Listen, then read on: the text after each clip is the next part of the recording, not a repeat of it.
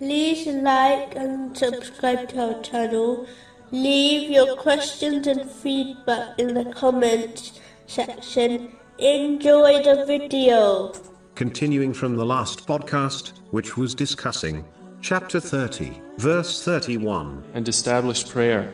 Specifically, it was discussing a narration found in Jami R. Tirmizi, number 2618, which warns against abandoning the obligatory prayers. Abandoning the obligatory prayers is such a serious sin that the Holy Prophet, peace and blessings be upon him, declared in a narration found in Jami R. Tirmizi, number 2621, that whoever commits this sin has disbelieved in Islam. No other good deed will benefit a Muslim until their obligatory prayers are not established. A narration found in Sahih Bukhari, number 553, clearly warns that one's deeds are destroyed if they miss the afternoon prayer, if this is the case. For abandoning one prayer, can one imagine the penalty of abandoning them all? The next podcast will continue discussing this narration. Observing the prayer at its correct time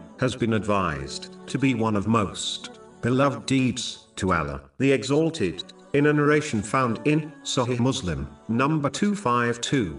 From this, one can determine that delaying the prayer beyond its time, or completely missing it, is one of the most hated deeds by Allah, the Exalted. It is an important duty for all elders to encourage the children in their care to offer the prayer from a young age, so that they establish the obligatory prayers before it becomes legally binding on them.